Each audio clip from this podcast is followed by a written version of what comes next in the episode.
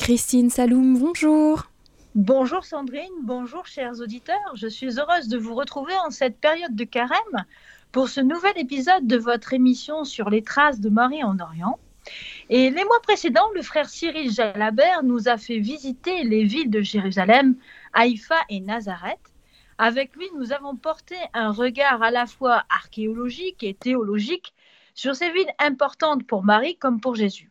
Aujourd'hui, nous allons nous arrêter à Nazareth pour découvrir à travers les évangiles, mais aussi les écrits des saints-pères et de certains théologiens, la vie de Marie dans cette ville au destin et aux particularités pas comme les autres. Alors avant de commencer et en guise d'introduction, j'aimerais attirer votre attention sur le témoignage de deux chrétiens arabes israéliens sur le sujet. Il s'agit d'une part d'un prêtre grec catholique, le père Émile Choufani, et d'autre part le réalisateur euh, israélien, arabe aussi, Elia Suleiman. Né en 1947 à Nazareth, une date un peu importante pour les chrétiens de Terre Sainte, le père Émile Choufani fut rendu célèbre par le livre d'Hubert Prolongeau, le curé de Nazareth. Dans ce livre, Hubert Prolongeau raconte la vie de cet archimandrite, son action pour la paix et pour le dialogue judéo-chrétien, mais aussi et surtout l'histoire de sa famille, et à travers l'histoire de sa famille, l'histoire de Nazareth et de ses pratiques religieuses. De son côté, Elias Suleiman est un réalisateur arabe chrétien israélien né en 1960 à Nazareth, primé à Cannes pour son film Intervention divine en 2002, notez bien le titre, il y a bien la présence de Dieu au milieu, et membre du jury du Festival de Cannes quelques années plus tard. Elia Soleiman utilise souvent dans ses comédies Nazareth, sa ville natale, et surtout les pratiques, les comportements, les mentalités des chrétiens de Nazareth. Et malgré un regard tragicomique, en quelque sorte, Elia Suleiman met clairement en évidence l'originalité et la particularité de cette ville, notamment dans son film Le temps qu'il nous reste, que je vous invite à regarder sur YouTube. À travers ces deux témoignages d'Émile Choufani et d'Elia Suleiman, on peut voir en fait l'importance de la foi chrétienne dans la vie de Jésus, une certaine forme de piété ou de plutôt de fierté d'être né dans la ville de Jésus et de Marie, mais aussi une forte dévotion à la Sainte Vierge qui rythme la vie des chrétiens de cette ville depuis des siècles. Pour les habitants de Nazareth, la Sainte Vierge est à la fois la maîtresse, la confidente, la mère, la guide, la conseillère, la protectrice, mais aussi, on le verra, la fameuse ancêtre.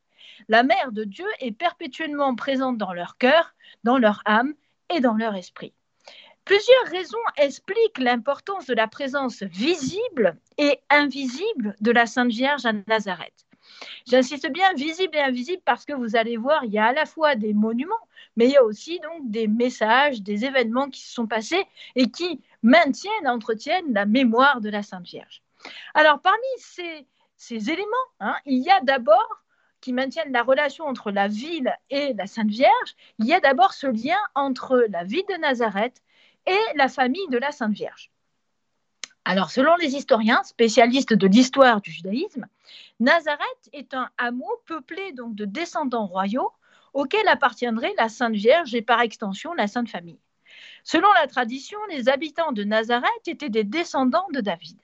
Et après l'exil à Babylone, les enfants de ce roi auraient préféré s'installer à l'écart des querelles politiques et religieuses qui faisaient rage à Jérusalem. La période glorieuse des rois de Jérusalem était pour eux un passé bien révolu, et que ce soit à la synagogue ou ailleurs, les habitants de Nazareth, appelés Nazaréens, se souvenaient de la prophétie de Nathan à leur ancêtre commun, à savoir David, cette prophétie qui annonçait que le trône de Jérusalem serait toujours pourvu d'un roi issu de sa lignée. Mais du temps de Joseph et de Marie, il n'y avait plus de roi à Jérusalem, les Romains étaient les occupants et les descendants de David, à juste titre, avaient plutôt intérêt à rester discrets dans leur petit hameau aux portes de la Galilée. Deuxièmement, il faut savoir qu'au fil du temps, suite aux querelles internes entre les dirigeants d'Israël, les descendants de la branche de David perdirent le pouvoir à l'époque des Maccabées et se retirèrent à Nazareth. Pour cela, en araméen, le terme de Nazor ou Nazir, ça dépend en fait de la racine que l'on prend, signifie prince ou couronne ou tonsure.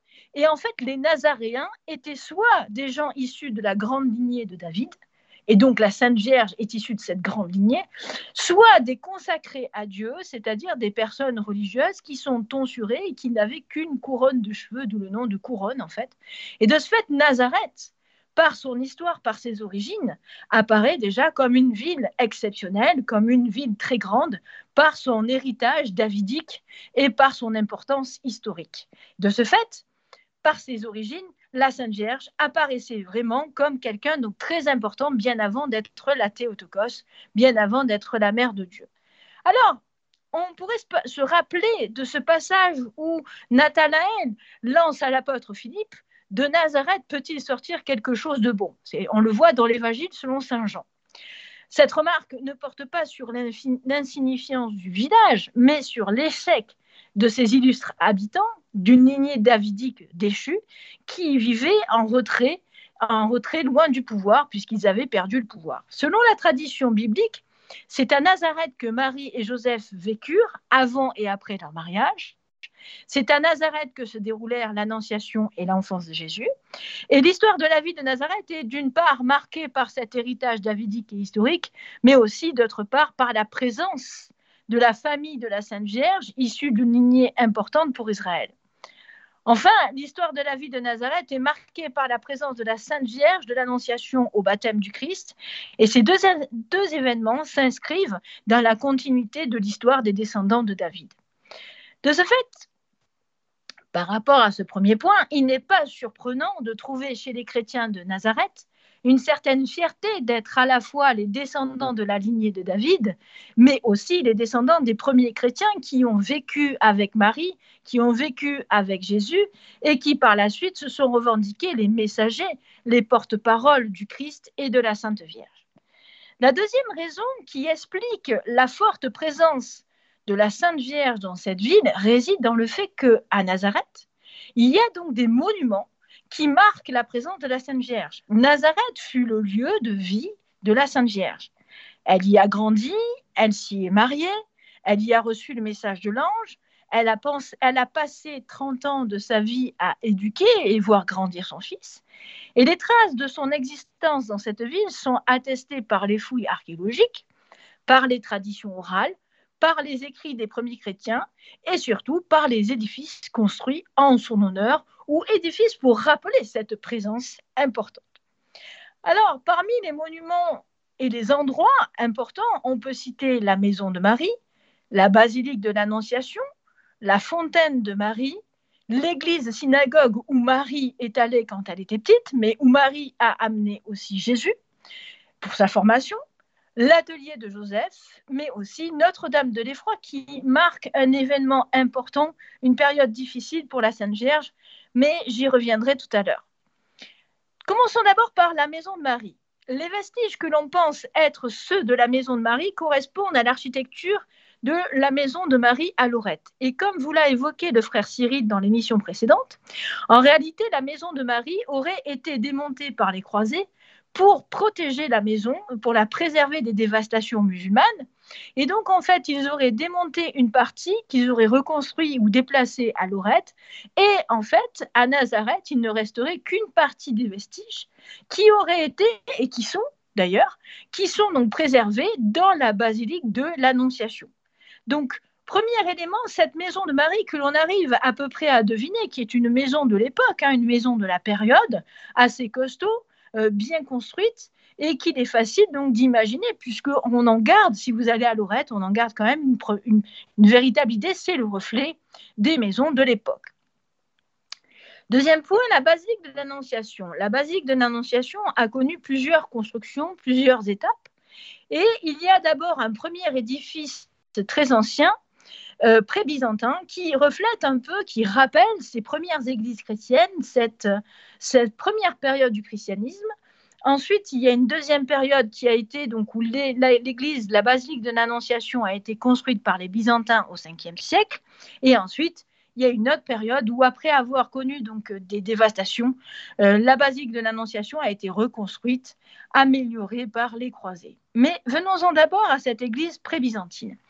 Les fouilles entreprises par le père Bagatti ont démontré que l'église byzantine n'appartient pas à la première période des constructions successives du sanctuaire marial et que, en fait, elle cache un premier sanctuaire primitif dont on peut trouver déjà des mosaïques ornées euh, de motifs religieux représentant le Christ avec le chrisme aussi et euh, de peintures très très anciennes qui marquent quand même donc la période euh, du 1er siècle après Jésus-Christ.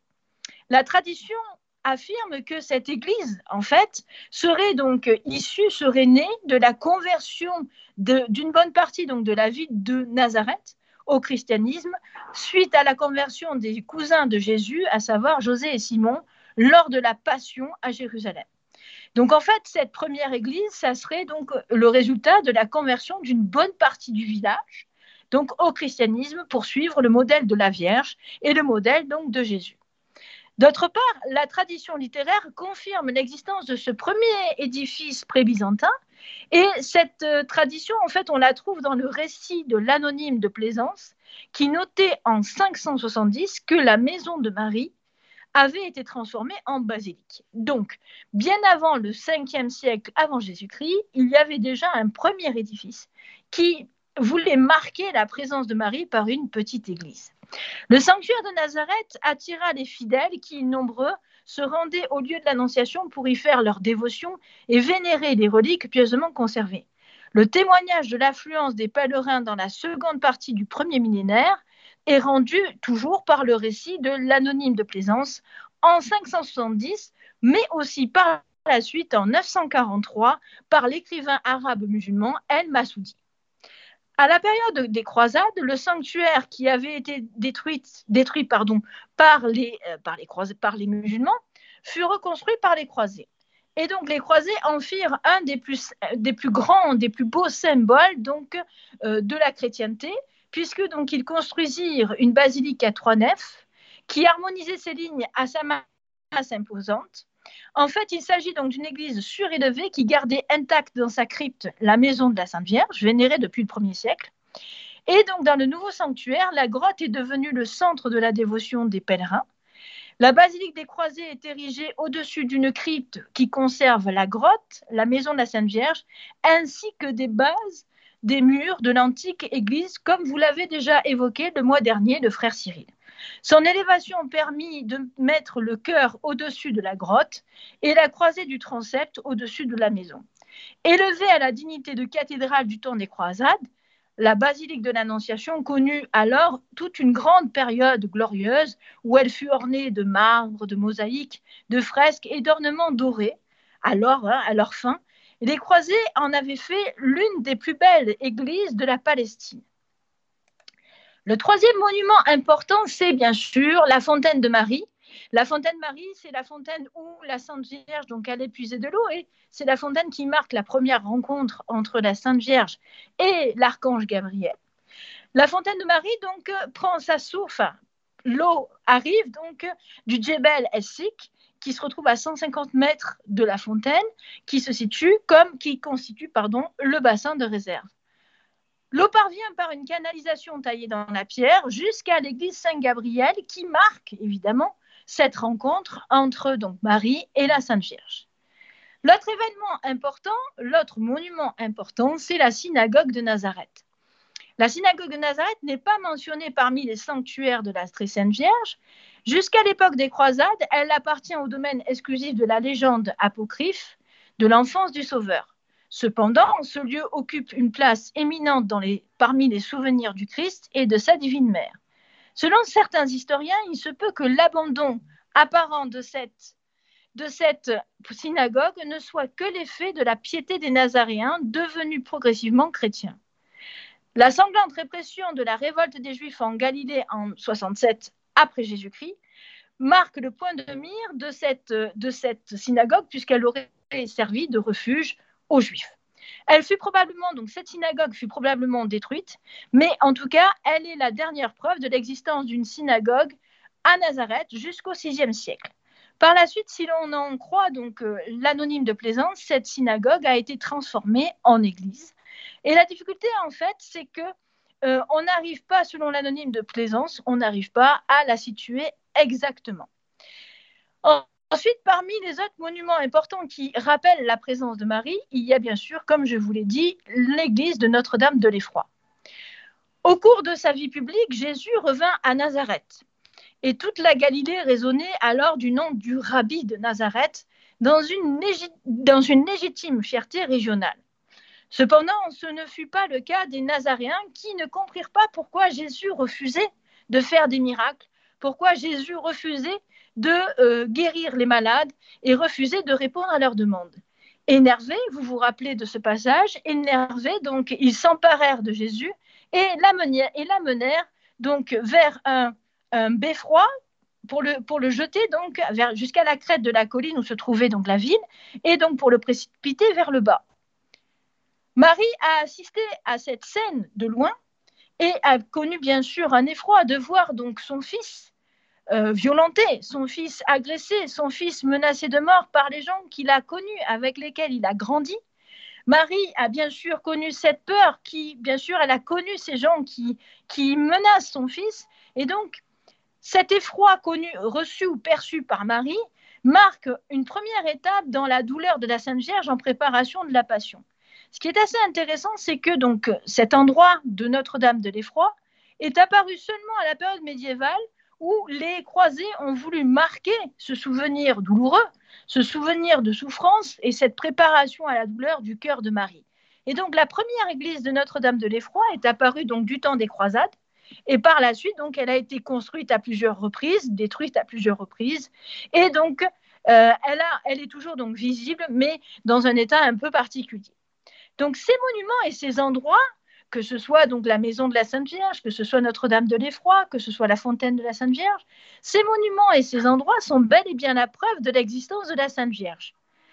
En même temps, par leur importance, ces mêmes endroits et ces monuments entretiennent et alimentent le message de la Sainte Vierge, la présence de la Sainte Vierge. Cela explique et justifie la forte dévotion des habitants de Nazareth envers la Mère de Dieu, mais aussi cette fierté que vous trouvez chez, le Père Choufani, ou chez Elias, Suleiman, à savoir cette fierté d'être chrétien. Enfin, j'aimerais insister sur l'importance de la présence de la Sainte Vierge à Nazareth au niveau de la spiritualité des chrétiens de la ville.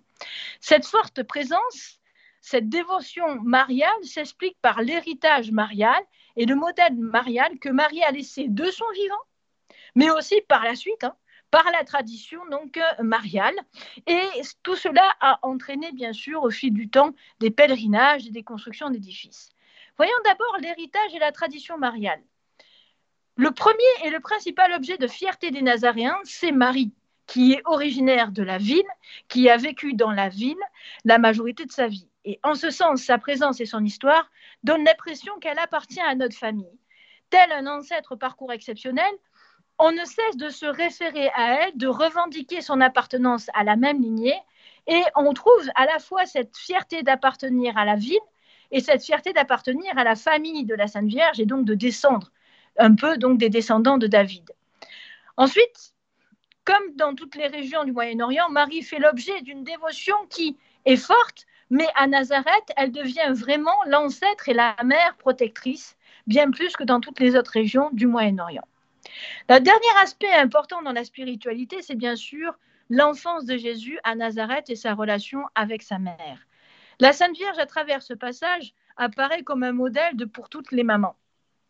Alors, sur l'enfance de Jésus, nous ne disposons pas beaucoup d'informations, si ce n'est donc l'évangile de Saint Luc, qui nous dit que, en fait, Jésus grandissait en sagesse, en taille et en grâce sous le regard de Dieu et des hommes, et qui nous indique que en fait la relation donc entre Jésus et sa mère était une relation fusionnelle, une relation normale, et que sa mère veillait à son éducation. Et son père, comme l'écrit donc euh, Saint, Saint Luc, Jésus était aux affaires avec son père, c'est-à-dire que Joseph l'a éduqué à travailler. Donc, à travers l'évangile de Saint Luc, on a l'impression d'avoir une vie normale, on a une description d'une première période de la vie de Jésus comme en fait monsieur entre guillemets, monsieur tout le monde, même si ce n'est pas tout le monde. Et de ce fait, on a une sorte de familiarité, de présence qui fait que Marie est un peu avec nous, est un peu à nous, et donc qui explique un peu cette fierté, cette identité, c'est-à-dire qu'elle est à la fois humaine et en même temps divine, elle est un peu avec nous et en même temps elle est notre conseillère. Ainsi, la grandeur de la lignée des habitants de Nazareth, l'importance des endroits et des édifices rappelant le passage de la Sainte Vierge, mais aussi les traditions orales, les coutumes propres à Nazareth, peuvent expliquer et justifier à la fois cette fierté et cet identitarisme des chrétiens de Nazareth. Et c'est sur le mot fierté hein, d'être chrétien que je vous laisserai aujourd'hui en cette période de carême, chers amis, pour vous rappeler que donc c'est cette fierté et cette foi qui nous permettent de tenir le coup face aux différents événements. Et ce sont cette fierté et cette foi qui permettent aux chrétiens persécutés d'Afrique, d'Asie et d'Orient de faire face à, à un avenir très sombre. Chers auditeurs et auditrices de Radio Maria, nous étions dans l'émission Sur les traces de Marie en Orient avec Christine Saloum. Aujourd'hui, nous parlions de Nazareth et l'héritage de Marie. Et si vous souhaitez réécouter cette émission, n'hésitez pas à le faire sur notre site en podcast sur le www.radiomaria.fr.